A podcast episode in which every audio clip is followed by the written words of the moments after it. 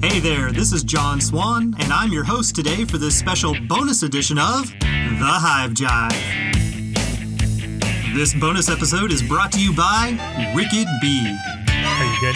I'm good now. Okay. Now we, we want to talk about how California's killed everything around their almond trees and, and they've killed all the bees and we have to haul bees into. So see that Let's see. California, it's y'all's truck. It's, y'all have the same stuff. We've already pissed off Texas. Let's make California mad. Um, I had to give a presentation to the a, a master gardener organization and completely unprovoked and out of nowhere I went on this tirade of you know like well well what is the problem you know and I, I said, well, the problem is you have these people, and here we go, um, almond growers who. Let's stop and think about the logic here. If it takes every managed colony in the United States Mm-hmm. to go and pollinate your one crop, but they cannot stay there and cannot live there because you've eradicated all natural food sources why and they would no die, there. Yeah. then they have to leave and go elsewhere. That tells me maybe you should stop planting those trees. Like, if there's too many of them already and we can't support it, that's nature's way of saying you're doing something wrong. Is that why we don't need to build the wall? Because the bees been coming from Mexico to fly into California to to uh, to pollinate the almond trees. And so now, if we build the wall, we're going to have to bring all the bees into California to make sure the almonds grow. Is that why we, We have is that, is that illegal why they're going to raise hell about the wall? we have illegal bees. We better I- shut up, I, I hate to tell you this, but those bees can fly over a wall. Oh, I know. Um, hey, you know what? Like what I really think is brilliant. You want to talk about Mexico and building walls and, and dumb things like that? okay. So, right, I'm- have I'm you seen how many times recently in the news we have had to recall our own fruits and vegetables? Our own, not the ones imported, our own, because they have contaminated the water. Yeah. We have E. coli and salmonella outbreaks in these foods, and they Mm-hmm. keep getting re- recalled and recalled and recalled, right? Well, now he wants to stop all import and export from Mexico, which is where all the, uh, oddly enough, all of the safe food is coming from there at the moment because we've screwed up our own food supply. I ain't going there. But now, what scares me is DDT is legal to use in Mexico. Yeah, we did at least get rid of that. And you Yeah. know, like the the neonicotinoids.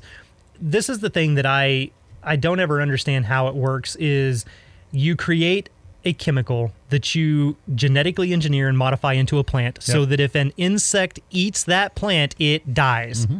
We eat those plants Yeah. in large quantities. So, Yeah. what is that going to do? The same company that is the brainchild behind doing this type of genetic manipulation, their answer to the varroa mite is let's genetically modify the bee, just like we did the corn and the soy and everything else, so that when the mite, which is an insect, hmm. bites the bee, which is an insect, the mite dies. What the hell? What's going to happen to the honey when we eat the honey? Well, exactly. Now you've got you've changed this chemical composition of this insect, and so yeah, it helps take away the mite. But what else? What about the birds that eat the bees or the other insects that eat the bees? Do you now take out giant classes of insects? Is that where aliens came from? We we they're they're coming from the future and they're they're modified bees that we started modifying and mixing pesticides with them and now they're from the future they're flying back to us. Think you know, about it. well, okay, so you know how the Terminator goes, right? You know, Uh-huh. Yeah. we created artificial intelligence Right. and all this other Yeah. Mm-hmm. stuff, and then we set it out there to protect us, and it decided we were the thing that needed the world needed protected Yeah. from. Um, bees are really eerily intelligent, right? Oh yes. Let's not mess with their genetics too No, I much because think they may wisen up and decide that we're the problem. Yeah, I'm think you're probably right. We're the reason that mother, uh, you know, that guy is dying. Yes, yeah, it's it's not. Oi, um, so Yeah, we better quit. You know, yesterday we found a. I was out putting out swarm traps, and we found a hive.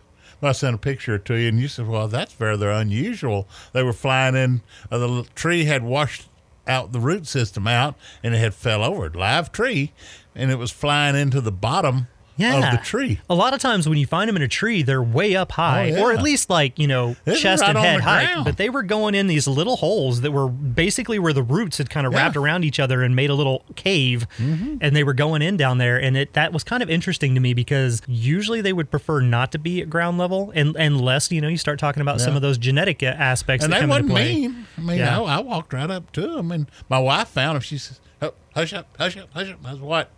There's bees here.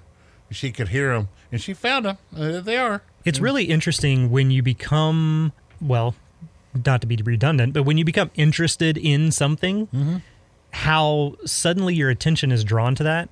And so, for instance, you started building swarm traps. Right. And bees started landing on the stuff as you were building it. Yep. And then obviously when you started mixing your wax with the pheromones and the Mm-hmm. attractants, well then of course bees showed up. But my mom had the same thing the other day. We we got in this box. It's called a Queen Hotel. Mm-hmm. And it's basically a Langstroth full size deep, but it's divided into compartments where you can raise multiple queens in one box and they all have their own individual uh, entrance. She was painting it and she sends me this message and she's like, you know, it's like they know. Because I've got the wood and I'm just painting it, and suddenly there's a bee flying around inside the box and like walking on the wood. And I did the same thing when I started building my first top bar. I'm out there in the driveway with the saws and I'm cutting wood, and suddenly this bee lands on one of the pieces of wood and starts walking around. And I'm like, okay, yeah, it's yours, but it's not ready yet. Be Yep, patient, you yep. know. But you start seeing them places. So I would go on a hike. I went to uh, the Enchanted Rock State Park here in Texas. Oh, there's a lot of bees out there. Yeah, yeah, and and I this was before I'd even received my own first hive, and I'm walking around and I did the same thing your wife did. I stopped and I was like, wait, wait, wait, those are bees. I hear bees, and you could follow the hum and, and figure out where they were at. So once your attention gets shifted to something, it's just like buying a car. Like you're like, oh, I love this car. I'm gonna get it. It's beautiful, and then after you get it, everywhere you look, somebody has that car. Oh, you know, yeah. it just starts jumping out at you. you know, it's it's just crazy on on. You know, then we find out, or I found out that bees. I thought they've been here forever, and but bees have, but not the Not the honeybee. European honeybee. Yep, the honeybee had not. We brought Since it over. 1420 when the monks brought them over here for candles, for wax to make candles and to make mead. Was it the 14s? I think it's the 16s. No, the 1620. I think it was in the 1600s that they actually came sounds over. Good. That sounds. We'll go with that. the more that I get into these bees, the the more I, I learn about them, the more it's just like, wow. I mean, it's just it's crazy how much they are part of us humans, and we're part of them. And then we find out that what's the black stuff they put off the pro, Propolis. propolis? Yeah. It's very good if you mix it with beeswax with a little bit of uh, olive oil in it, or you can make a salve, and then you put it on a sore or you put it on your lips. Propolis is very antibi- uh, yeah, antibacterial. Yeah, it's antibacterial, antimicrobial, uh, almost in some aspects can act as like an antiseptic. And it is oddly enough, this is where like the the knowledge of the bee is is kind of interesting and creepy because it's an insect, but they purposely go and select for some of the most toxic substances that are naturally produced by trees and other plants that come out in the saps and the resins. They gather those, mix them together, and create the substance that if they were to ingest any of the individual ingredients mm-hmm. on their own, it would probably kill them. But they take them and they make mix it up and make this propolis, and then that becomes their bee glue that they seal everything together Oh, with. yeah. It protects their hive. Yeah. It kills diseases that get in there. And this is also where we kind of come into a short sightedness. Propolis is very sticky and it can become very brittle when it's cold, but when it's hot, it's like tar. And if you get it on you, it doesn't ever come off. And so we have started breeding bees to try to breed them away from making a lot of propolis. And then we start having bees that have a lot of disease issues Yeah. because we've taken away their natural basically it's their immune system for the inside of the colony. So yeah, and you know, it's it's kind of it's just interesting. Um and as Ken says, don't build a top bar out of barrels, build it out of wood or buy the Damn damn right. thing. Yeah, nineteen inch bars. Don't build them out of barrels. See, you don't know how much pain that is. Oh, I tried to put. I put well. I put one up about fifteen feet in that tree. that was a trick, wasn't it? Oh man, Getting it down is going to be even bigger trick. It'll oh, be heavy. Hell no, it'll fall to the ground. No, it'll be full of bees. It won't. I'll get it down. No, I, I fixed it where it's going to be easy to get it down. I put a uh, strap on it where I can just let it down with a my uh, pulley.